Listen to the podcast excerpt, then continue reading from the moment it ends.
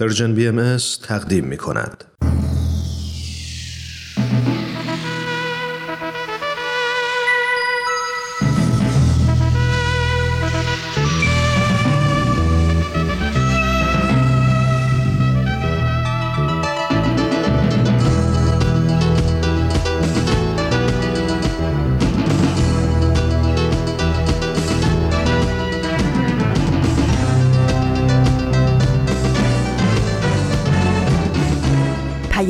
دوست، برنامه‌ای برای تفاهم و پیوند دلها.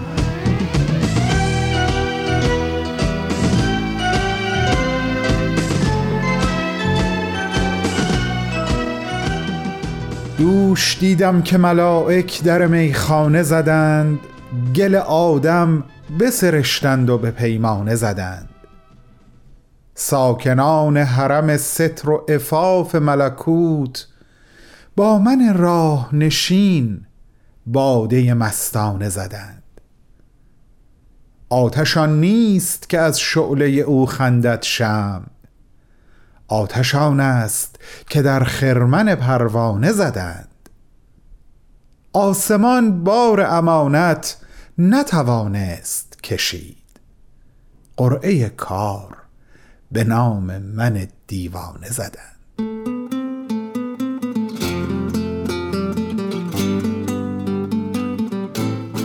حضور همگی شما شنوندگان با وفای رسانه پرژن بیاماس از رادیو پیام دوست سلام عرض می کنم، خوش آمد میگم و سپاسگزارم بابت وقتی که میذارین، توجه و مهری که مبذول میکنین به ما و به برنامه هایی که به عشق شما، برای شما تهیه و تقدیم میشه.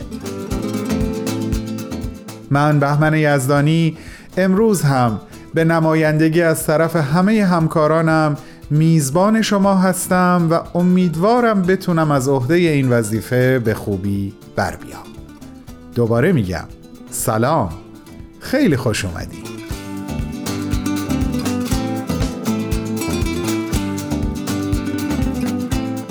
امروز شنبه 4 شهریور سال 1402 خورشیدی و 26 آگوست سال 2023 میلادی است. فرازی دیگه از کلمات مکنونه، اثر زیبا و بی‌نظیر حضرت بهاءالله، اثری که انسان رو بارها و بارها با لحنی بدیع و منظری تازه مورد خطاب قرار میده، آغازگر برنامه‌های ماست و قسمت‌های دیگه از سخنرانی و معماران صلح به دنبال اون پخش خواهد شد. امیدوارم از شنیدن این برنامه‌ها حال دلهاتون بهتر از اونی که الان هست بشه.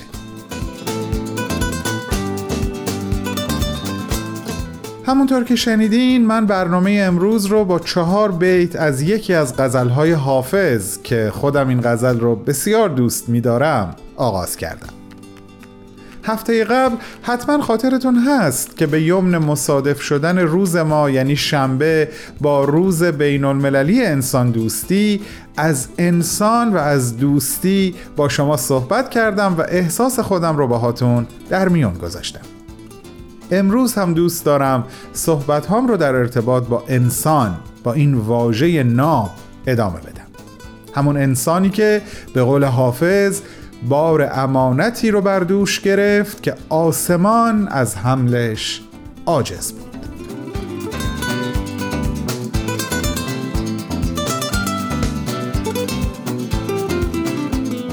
اولین قسمت برنامه‌های امروز آماده پخشه.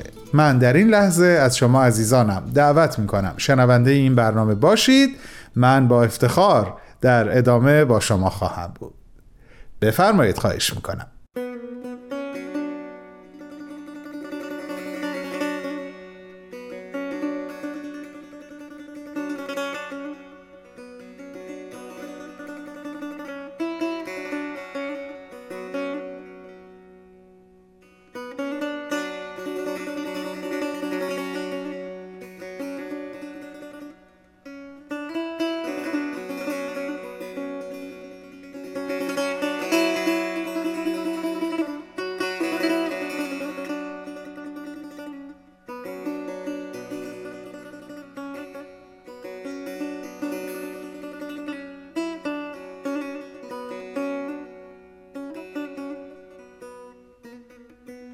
ای صاحبان هوش و گوش.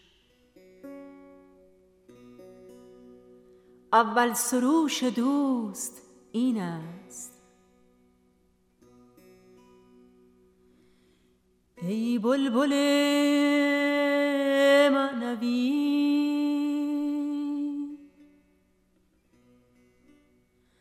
جز در گلبن معانی جای مگزین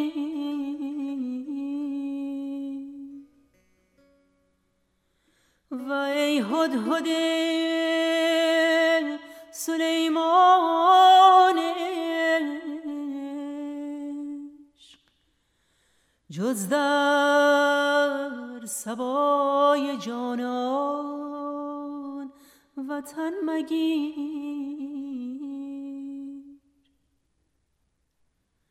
و ای عنقای بقا جز در قاف وفا محل مپذیر.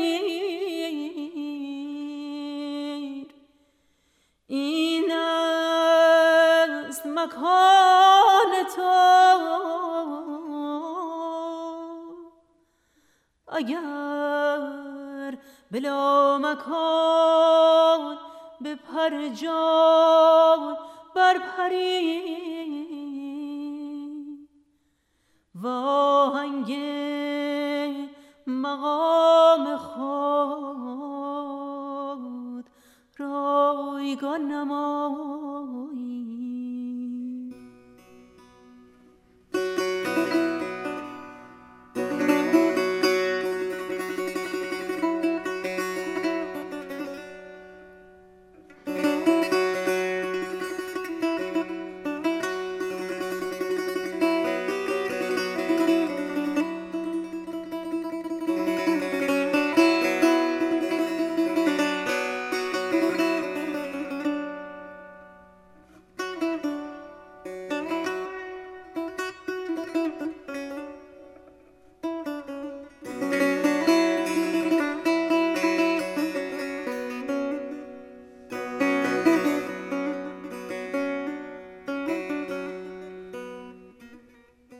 دوستان عزیز شنونده، با ادامه برنامه در این میهمانی شنیداری با شما و در خدمت شما هستم.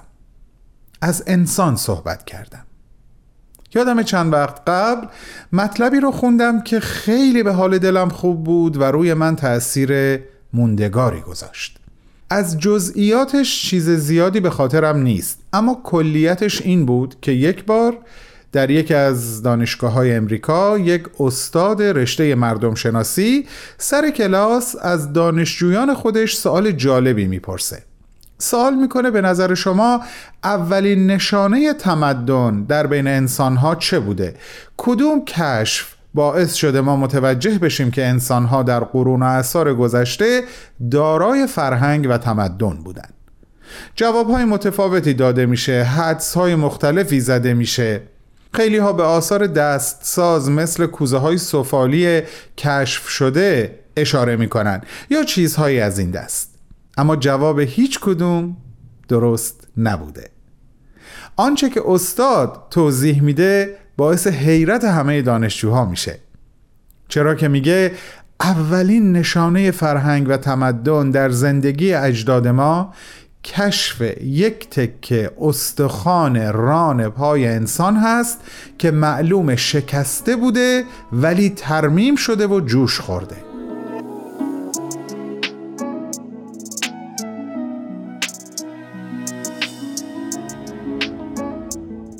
و حالا چرا کشف این استخوان ران پا نشانه فرهنگ و تمدنه؟ استاد مردم شناسی در ادامه میگه با توجه به ظرفیت‌های محدود بدن انسان و امکانات محدود اون زمان به خصوص، این فردی که استخوان پاش شکسته بوده امکان نداشته خودش به تنهایی بتونه از عهده پرستاری خودش بر بیاد و زنده بمونه و این استخوان دوباره جوش بخوره. قطعاً کسی یا کسانی به او کمک کردند، زیر بغلش رو گرفتن، او رو به جای امن و راحتی رسوندن، کمکش کردن تا به اندازه کافی استراحت بکنه و در تمام طول این مدت براش آب و غذا فراهم کردن. این همکاری، این همدلی، این محبت و اتحاد نشون میده که اجداد ما دارای فرهنگ و تمدن بودن. به قول شاملو، گردن به غرور برمی‌افرازم در ارتفاع شکوهناک فروتنی از اینکه انسانم و حقیقت وجودم چیزی به کلی متفاوت با واقعیتی هست که امروز داره از انسان بر انسان روا داشته میشه، چه در سرزمینمون ایران، چه در بقیه کشورهای دنیا. یقین دارم شنیدن این داستان واقعی برای شما هم جذاب بوده و احساس شیرینی به همراه آورده و من فکر میکنم چقدر روان شکسته، قلب شکسته، روح شکسته انسانی توسط انسان یا انسانهای دیگه ترمیم شده و داره ترمیم میشه، ولی مثل شکستگی ترمیم شده اون استخوان رانپا قابلیت ثبت شدن بر روی یک تخت سنگ رو نداره که بعدها بشه کشفش کرد و سر یک کلاس درس دیگه اون رو آموخت. این ترمیم ها در حافظه عاطفی ما ثبت خواهد شد.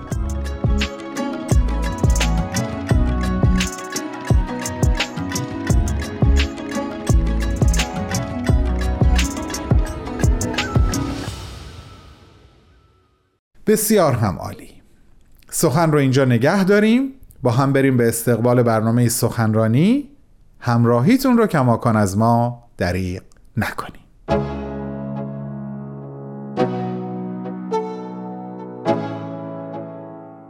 دوستان گرامی، علاقه‌مندان به برنامه سخنرانی، امروز با سومین و آخرین قسمت از گفتگوی خانم نوشین آگاهی با آقای دکتر بهروز ثابت با شما همراه هستم. این گفتگو در 32مین کنفرانس سالانه انجمن دوستداران فرهنگ ایرانی در سپتامبر 2022 میلادی انجام شده تحت عنوان بشر در آستانه بلوغ جمعی، تلفیق تحولات روحانی و بازسازی اجتماعی. آقای دکتر بهروز ثابت، محقق برجسته و استاد شناخته شده دانشگاه و مدیر و مشاور در زمینه‌های آموزش و فرهنگ هستند و بیش از 20 سال در گفتمان تقاطع بین علم، دین و فرهنگ تحقیق داشتند و تألیف. هفته قبل دومین بخش از این گفتگو رو با هم شنیدیم و امروز و در این لحظه بخش سوم رو تقدیمتون میکنیم.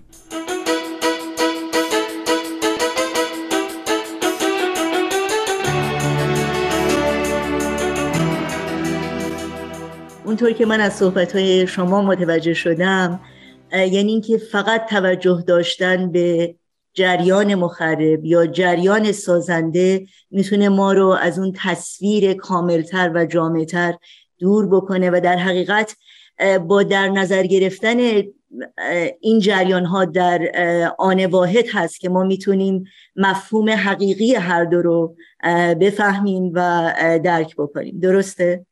بله کاملا. این یعنی هم بایستی به گذشته نگاه کرد و هم به آینده و این حرکت تکاملی رو در بستر این روند تکاملی دید، چرا که اگر ما بخوایم صرفاً بر اساس یک منطقه، یک ناحیه، یک جنگ، یک تحول سیاسی در یک کشور، یک بحران اجتماعی در یک منطقه از دنیا بخوایم بر اون اساس آینده نوع بشر رو ارزیابی بکنیم، محدود خواهیم بود. نگاه ما نگاه محدودی خواهد بود، ولی ما یک نگاه نامحدود احتیاج داریم و اون نگاه نامحدود در حقیقت همین روند تکامل نوع انسان هست به سمت مراحل بالاتری از تکامل اجتماعی، تکامل فرهنگی، تکامل هنری، تکامل علمی، یعنی در برگیرنده همه اینها هست. وقتی صحبت از بلوغ جمعی نوع انسان میکنیم، این نیست که انسانها صرفاً معتقد بشن به یک آیینی، اون وقت به مرحله بلوغ میرسن. این نیست. در حقیقت ما داریم به کلیت حرکت تاریخ نگاه میکنیم و همون اشاراتی که من کردم، تحول هنر، تکامل علم، تکامل شناخت انسان، تکامل حرکت اجتماعی، یعنی از مرحله سرکوب انسانها به مرحله حقوق بشر که الان به عنوان یک اصل شناخته شده در عالم هست، هنوز خیلی فاصله داره تا پیاده شدنش. ولی اگر همین رو صرفاً به این نگاه بکنیم که خب هنوز داره حقوق بشر در عالم مورد تجاوز قرار میگیره، پس حرکتی نیست، این تصور غلطه. نباید اینو بگیم. باید نگاه بکنیم که ما در گذشته کجا بودیم و حالا کجا هستیم و نشانهای امید چگونه هست برای آینده. چرا که آینده هم با وجود همه تاریکی هایی که ابرهای تیره‌ای که بر عالم سایه افکنده، در عین حال نشانهای امید هم در هر گوشه میتوان دید. خیلی خیلی ممنونم. آخرین پرسشی که میخواستم با شما مطرح کنم جناب دکتر ثابت این هست که اغلب میشنویم که جامعه بهایی رو یا بهاییان رو به کمالگرایی بیش از حد و یا مثبت بینی بیش از حد، خوشبینی بیش از حد به اصطلاح متهم میکنن. نمیدونم، شاید متهم کردن هم کلمه درستی نباشه، ولی این برداشتی است که معمولا از جامعه بهایی هست. شما به خیلی مسائلی اشاره کردین که امیدوارم واقعا این موضوع رو روشن کرده باشه، اما سوالی که شاید هنوز نیازمند کمی شرح و تفصیل هست این هست که خب این خوشبینی و این کمال گرایی و یا این مثبت اندیشی از کجا سرچشمه میگیره برای یک فرد بهایی؟ شاید در توضیح این نکته یک کمی مسئله روشن‌تر بشه. بله، البته این از دو زاویه میشه نگاه کرد. اگر صرفاً بگیم از نگاه یک فرد بهایی، خب چون در فرد بهایی ایمان خاصی هست نسبت به مظهر ظهور در این عالم، یعنی حضرت بهاءالله، و اینکه حضرت بهاءالله به این عالم اومدن که صلح و عدالت و وحدت رو در عالم جایگزین بکنن و این در حقیقت مشیت الهی بوده.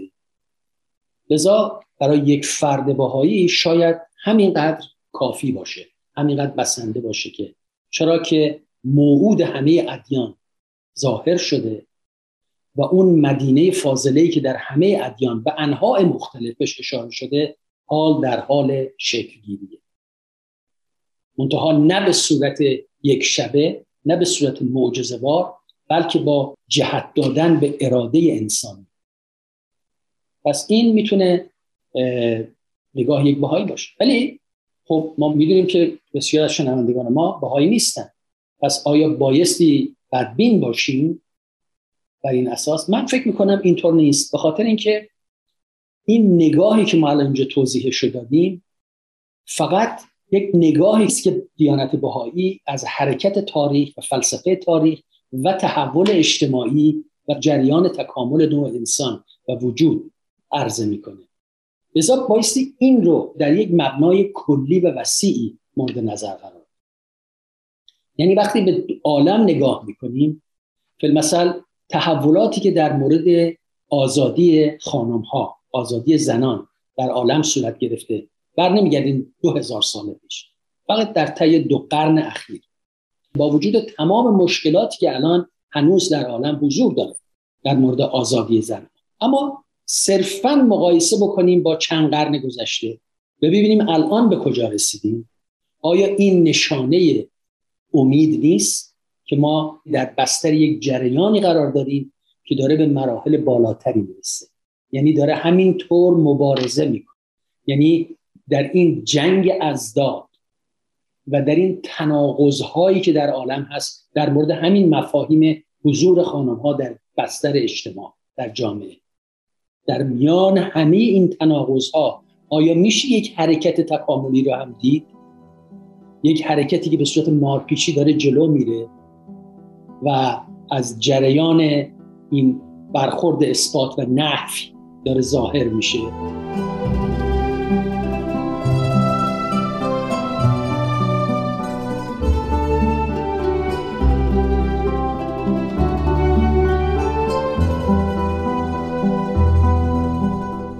عزیزان شنونده، شما به گزیده‌ای از صحبت‌های آقای دکتر بهروز ثابت گوش میدید که در گفتگویی با خانم نوشین آگاهی در 32مین کنفرانس سالانه انجمن دوستداران فرهنگ ایرانی ایراد کردند. تحت عنوان بشر در آستانه بلوغ جمعی، تلفیق تحولات روحانی و بازسازی اجتماعی. بعد از چند لحظه کوتاه به ادامه صحبت‌های آقای دکتر بهروز ثابت گوش خواهیم داد. همراه ما بمانید.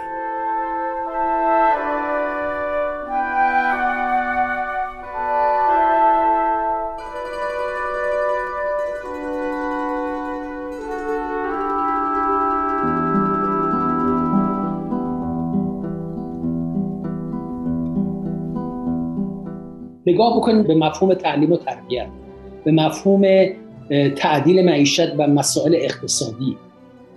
آیا انسان در این قرن، در این مرحله‌ای که ما هستیم، اصولاً درک بهتری از نقش اقتصاد در جامعه و نوع انسان پیدا نکردیم؟ یا از نظر علمی و فنی و هنری همونطور که اشاره کردیم، هرچند که هنر مثلا در حال حاضر ممکنه یه عده بگن که خب ما الان هنر بازاری داریم، هنری داریم که در حقیقت نافی هنر حقیقیه در محیطمون، در فرهنگ عمومیمون، که البته این حرف درستی هم هست، ولی در عین حال نمیتونیم منکر بشیم که جلوه‌های نبوغ هنری که در چند قرن گذشته ظاهر شد، همونطور که اشاره کردم، در بتوین، در گوته، در تفکرات علمی، در ادبیات، در تمام اینها به یک مرحله شکوفایی رسید، به مرحله اوج رسید، یک نوع کرشندو پیدا کرد، مثل یک سمفونی که داره اجرا میشه.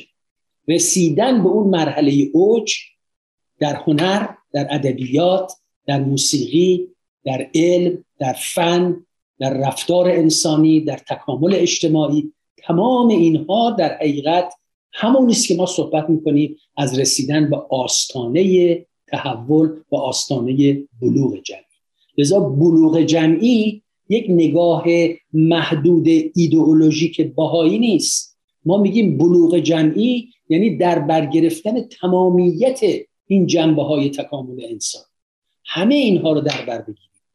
و به نظر من این مسئله است که هر انسان بی‌تعصبی میتونه تاییدش بکنه و در عین حال امید بده برای آینده. خیلی خیلی ممنونم، واقعا با نکته مثبتی این صحبت رو شما به پایان بردین و امیدوارم تأثیر مثبتی هم در فکر بینندگان ما داشته. از حضورتون در این کنفرانس، از صحبت‌های ارزنده‌تون بی نهایت سپاسگزاریم. مثل همیشه ما رو آگاهتر و وجدان ما رو بیدارتر کردید نسبت به مسائل روزی که با اون روبرو هستیم. خیلی خیلی ممنون. بنده هم خیلی متشکرم از این فرصتی که من دادین.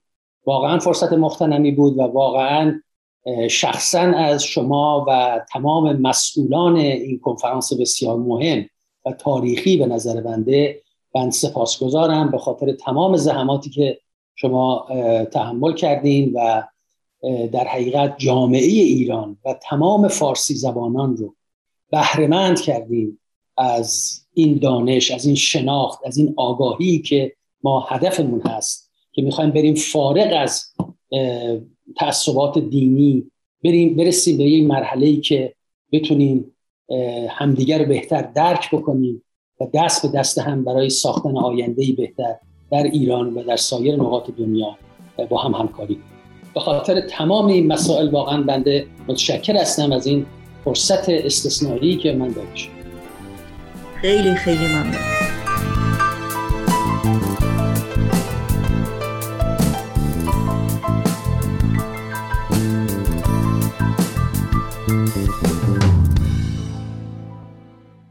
دوستان خوب و عزیز، این بود 3مین و آخرین بخش از صحبت‌های آقای دکتر بهروز ثابت در گفتگو با خانم نوشین آگاهی در 32مین کنفرانس سالانه انجمن دوستداران فرهنگ ایرانی که در سپتامبر 2022 ایراد شد، تحت عنوان بشر در آستانه بلوغ جمعی، تلفیق تحولات روحانی و بازسازی اجتماعی.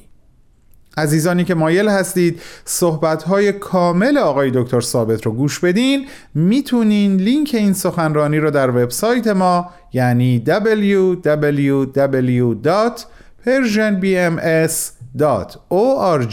پیدا کنید. از همگی شما دعوت میکنم شنبه آینده با ما باشید برای شنیدن یک سخنرانی دیگه از یک سخنران دیگه. با بهترین آرزوها. به سوی تو، به شاروی تو، به طرف کوی تو سپید نمایم، مگر تو را جویم بگو کجایی. نشان تو گه از زمین رایی، ز آسمان جویم ببین چه بی پروا، ته تو می‌گویم بگو کجایی. که رود رخ ماهت از نظرم به غیر نامت، که این نام دگر ببرم. اگر تو را جویم حدیث دل گویم بگو کجایی. به دست تو دادم دل پریشانم، بگه چه خواهی. فتادم از پا بگو که از جانم، بگه چه خواهی.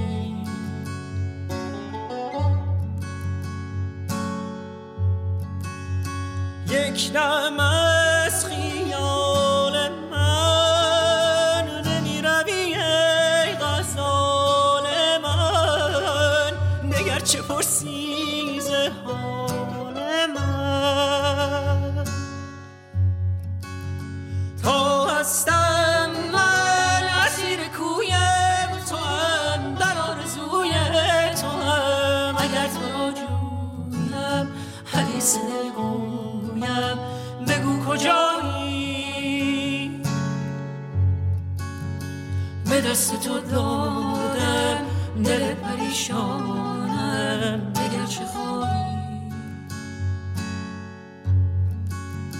فتادم از پا بگو که از جانم، بگر چه خواهی. فتادم از پا بگو که از جانم، دیگر چه خواهی. فتادم از پا بگو که از جانم، دیگر چه خواهی. فتادم از پا بگو که از جانم، دیگر چه خواهی. دوستان عزیز و نازنین، سلامی دوباره به حضور شما و تشکر دوباره بابت این حضور. من از این فرصت بیشتر برای یادآوری‌های خوب و ضروری میخوام استفاده بکنم، مخصوصاً که یکی دو هفته قبل خیلی فرصتش پیش نیومد. اجازه میخوام از تلگرام شروع کنم. بالای صفحه تلگرام ما، صفحه پرژن BMS، اون جایی که مطلبی رو اصطلاحاً پین یا سنجاق می‌کنیم، اگه یک بار کلیک کنین فهرستی از برنامه‌های شنیداری ما رو خواهید دید که باز روی اسم هر برنامه‌ای که مورد علاقتون هست کلیک بکنین، اپیزودهای اون برنامه در اختیارتون خواهد بود. حالا دوباره اگه برین اون بالا رو کلیک کنین، همین اتفاق در ارتباط با برنامه‌های دیداری ما براتون میفته. صفحه‌ای که متعلق به کودکان و والدین عزیزشون هست. هر پنجشنبه با 3-4 برنامه در خدمتشون هستیم و البته لینک اون برنامه‌ها همون روز در صفحه اصلی پرژن BMS در تلگرام هم گذاشته میشه برای دسترسی راحت‌تر شما عزیزان. اما فقط اون نیست. از چند هفته قبل همین روز، یعنی روزهای پنجشنبه، بازپخش یک برنامه رو هم آغاز کردیم به نام خاک تابناک که مربوط میشه به کشور عزیز و دوست داشتنیمون ایران. پیشنهاد میکنم حتما بهش گوش کنید، برنامه خیلی قشنگیه. اپ پرژن BMS رو اگر روی گوشی هاتون داشته باشین، به همه برنامه های ما در تمام طول ساعات شبانه روز دسترسی خواهید داشت که خب امکان خوبی محسوب میشه. به وبسایت ما سر بزنین، درش گردش کنین. اونجا ویژه برنامه‌های شنیداری، دیداری، مقالات و خیلی چیزهای دیگر رو به تفکیک میتونین در اختیار داشته باشین و همونطور که میدونین با ثبت نام در وبسایت این امکان رو برای همکاران من فراهم خواهید کرد که هر ماه یک خبرنامه از طریق ایمیل تقدیمتون کنن. آدرس وبسایت رو یک بار دیگه میگم: www.persianbms.org.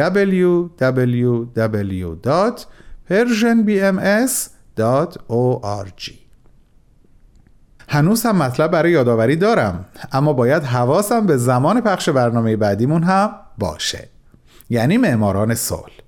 پس اجازه بدین فقط یک یادآوری در ارتباط با همین برنامه داشته باشم که البته میدونم خیلی هاتون میدونین، ولی دوباره میگم به دلیل بازپخش بودن این برنامه گاهی ممکنه ما بین صحبت‌های هومن جان مطلبی عنوان بشه که با امروزی که دوباره داریم بهش گوش میکنیم همخوانی نداشته باشه. حالا دیگه این شما و این بازپخش قسمتی دیگه از برنامه معماران صلح.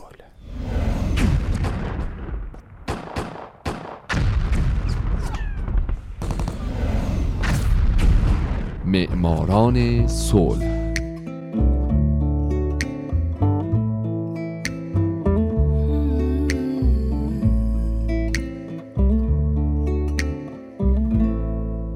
شنوندگان عزیز، دوستان گرامی، نوبت میرسه به یکی دیگه از برنامه‌های معماران صلح.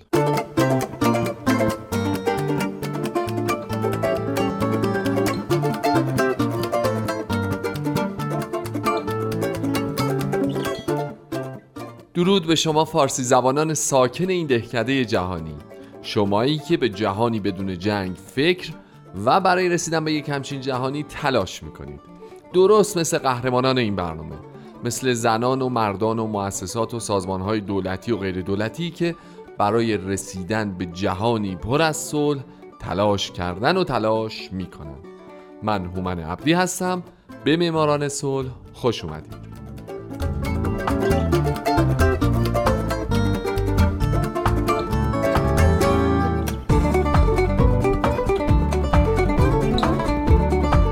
این هفته سال 2001 میلادی، سازمان ملل متحد، قسمت دوم.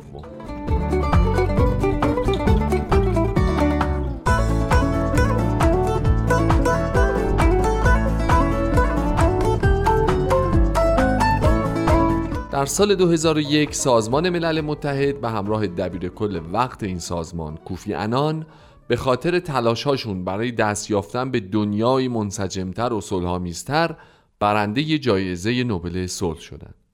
من به کوفی انان طی 3 برنامه در هفته‌های گذشته پرداختم و از هفته پیش هم معرفی سازمان ملل متحد رو شروع کردم. سازمانی که بعد از جنگ جهانی دوم شکل گرفت تا دنیایی صلح‌آمیزتر برای همه بسازه، که در این راه خیلی وقتها موفق بوده و خیلی وقتها هم نه. هفته پیش به برخی فعالیت‌های سازمان در زمان جنگ سرد اشاره کردم و حالا ادامه ماجرا.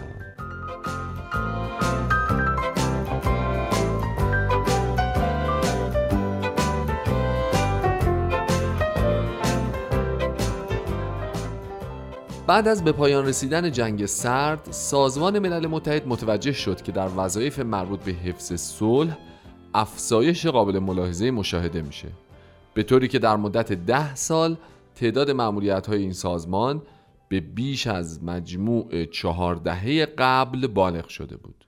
از جمله مأموریت موفقیت آمیز نامیبیا، خاتمه دادن به جنگ‌های داخلی السالوادور، نظارت بر انتخابات دموکراتیک آفریقای جنوبی و کامبوج و بسیاری مأموریت‌های موفقیت‌آمیز دیگه. اما مأموریت‌های ناموفق در سال‌های بعد پشت سر هم از راه رسیدن. از جمله مأموریت این سازمان در نبرد موگادیشو که باعث تلفات زیادی شد، مأموریت در بوسنی که به خاطر آشفتگی و سردرگمی و نداشتن قاطعیت در مقابله با پاکسازی قومی با تمسخر جهانیان روبرو شد، و بدتر از همه مأموریت سال 1994 در رواندا که انقدر تردید کردند برای مقابله با اون که باعث شد صدها هزار نفر در این کشور کشته بشن.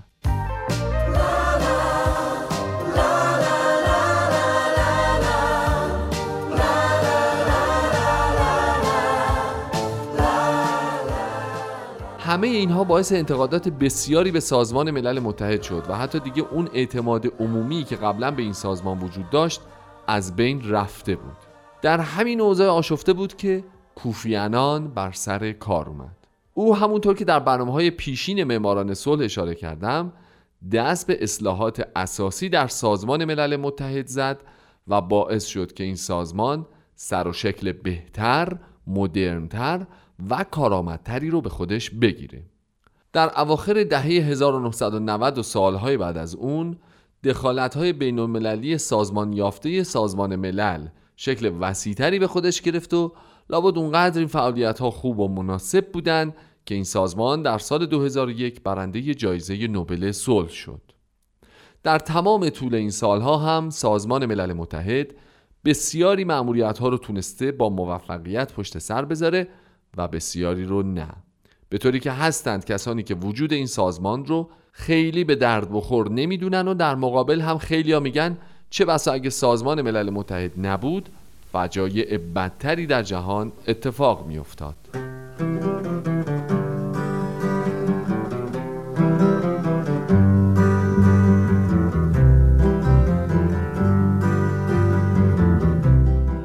خب حالا میخوام کمی شما رو با ساختار سازمان ملل آشنا بکنم.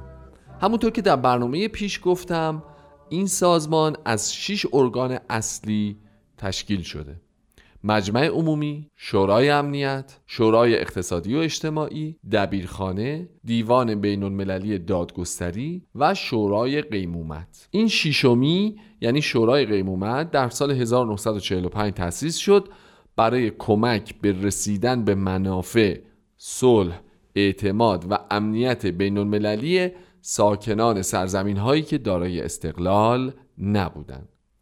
این شورا تا سال 1994 به کار خودش ادامه داد و بعد از اون به خاطر اینکه کلیه سرزمین‌های تحت قیمومت به خود مختاری دست پیدا کرده بودند، به کار خودش خاتمه داد. بنابراین در حال حاضر سازمان ملل متحد دارای 5 ارگان اصلیه.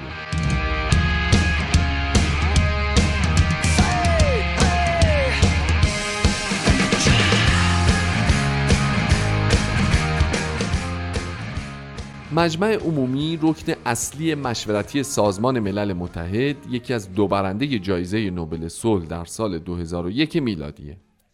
همه کشورهای عضو سازمان ملل در این مجمع نماینده دارن که هر کدوم به طور مساوی یک حق رأی دارن. مجمع عمومی به طور منظم اجلاس سالیانه داره که از سپتامبر تا دسامبر یا ژانویه تشکیل میشه. البته بعضی وقتها مجمع عمومی به درخواست شورای امنیت یا یکی از اعضا اجلاس‌های فوق‌العاده هم تشکیل میده. تصمیمات مجمع عمومی صرفاً جنبه اعلامی یا توصیه‌ای دارند، اما بعضی از قطعنامه‌ها مثل اعلامیه جهانی حقوق بشر با گذشت زمان و تکرار تا حدود زیادی برای کشورهای عضو الزام آور شدند. خوبه که بدونین کلیه ارگان‌های دیگه سازمان ملل باید مطالعات و گزارشاتشون رو به مجمع عمومی ارائه بدن و این مجمع عمومیه که ضمن بررسی این گزارش‌ها و تصویب بودجه نظارت خودش رو بر تمام فعالیت‌های سازمان ملل اعمال می‌کنه. همچنین بحث و بررسی درباره مسائل مربوط به حفظ صلح و امنیت بین‌المللی، انتخاب اعضای سایر ارگان‌های اصلی، معرفی یا انتخاب اعضای ارگان فرعی مجمع عمومی، هماهنگ نمودن فعالیت‌های مؤسسات تخصصی و چندین مورد دیگه هم از وظایف و اختیارات مجمع عمومی سازمان ملل متحده.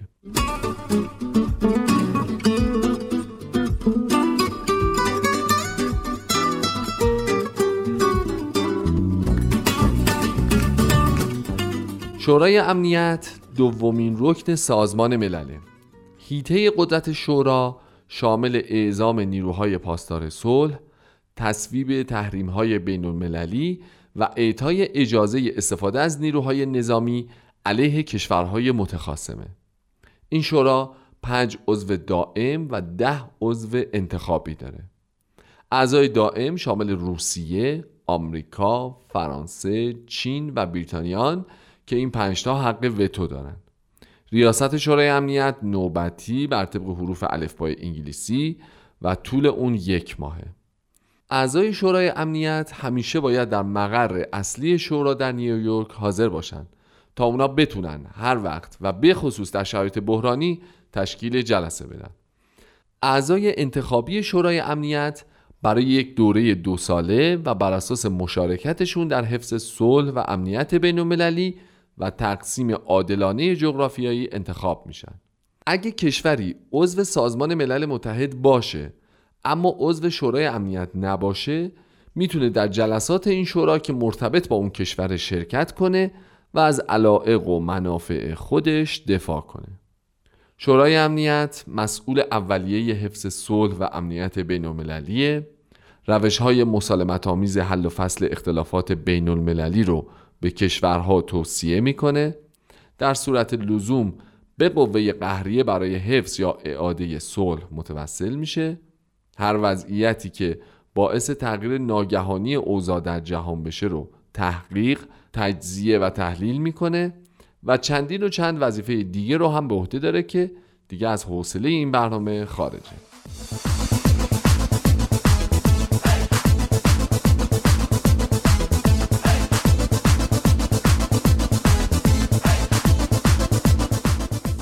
خب دوستان من امروز به 2 ارگان سازمان ملل از 5 تا ارگان اصلیش پرداختم. اگه عمری باقی موند در برنامه بعدی به 3 رکن بعدی و البته قانون حق وتو هم خواهم پرداخت. پس برنامه بعدی معماران صلح رو هم از دست ندید. من هومن عبدی هستم و امیدوارم شمایی که امروز یکی از شنوندگان برنامه بودید در آینده یکی از برندگان نوبل صلح باشید. شاد باشید و خدا نگهدار.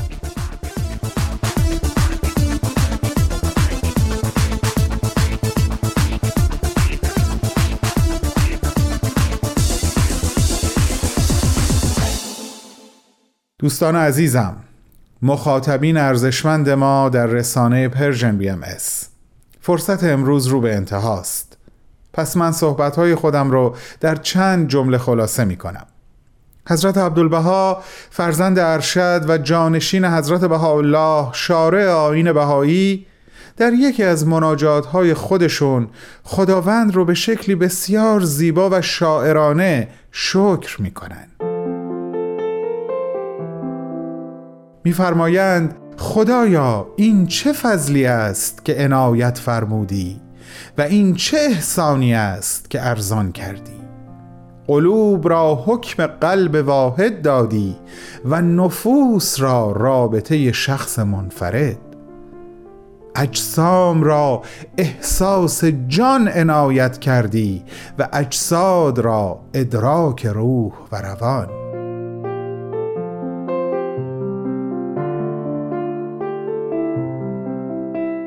و همینطور به زیبایی این مناجات ادامه پیدا میکنه. این شکرگزاری زیبا و بی‌نظیر از زبان انسان خطاب به خالقش هست و همون احساس یگانگی و اتحاد و محبتی که اولین نشانه فرهنگ و تمدن بوده و هست رو به زبون میاره. همونی که در ابتدای برنامه راجع بهش باهاتون صحبت کردم. محبت و یگانگی ما چنان تأثیری میتونه بر خودمون و بر عالم وجود بگذاره که حتی اجسام رو احساس جان ببخشه و اجساد رو ادراک روح و روان. انسانیت بر همگی ما مبارک باشه الهی. دوستتون میدارم. به دوام و بقای این احساس اطمینانتون میدم و تا شنبه هفته آینده همگی شما رو به خداوند مهربان می‌سپارم.